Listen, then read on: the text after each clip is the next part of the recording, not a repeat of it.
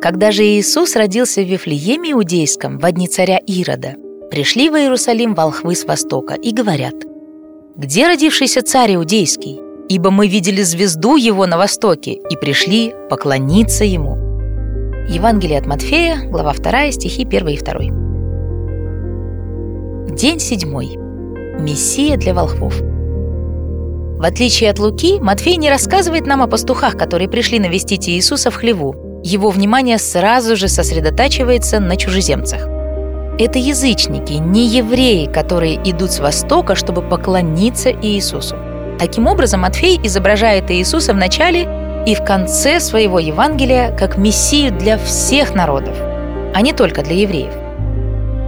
В этом Евангелии первый, кто пришел поклониться Иисусу, это придворные волхвы, астрологи, мудрецы не из Израиля, а с Востока, возможно, из Вавилона.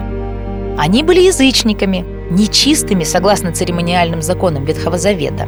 А в конце Евангелия от Матфея звучат последние слова Христа – дана мне всякая власть на небе и на земле, и так идите, научите все народы. Матфея 28, 18, 19. Эти слова не только дают нам, язычникам, основания радоваться приходу Мессии, но и еще раз подтверждают мессианство Иисуса. Ведь одно из пророчеств, которые пронизывают все Писание, гласит, что народы и цари воистину признают Иисуса властелином мира. Например, Исаии 63, и придут народы к свету твоему, и цари к восходящему над тобою сиянию». Итак, Матфей еще раз подтверждает мессианство Иисуса и показывает, что Он Мессия, царь, в котором исполняются Божьи обетования не только для Израиля, но и для всего мира.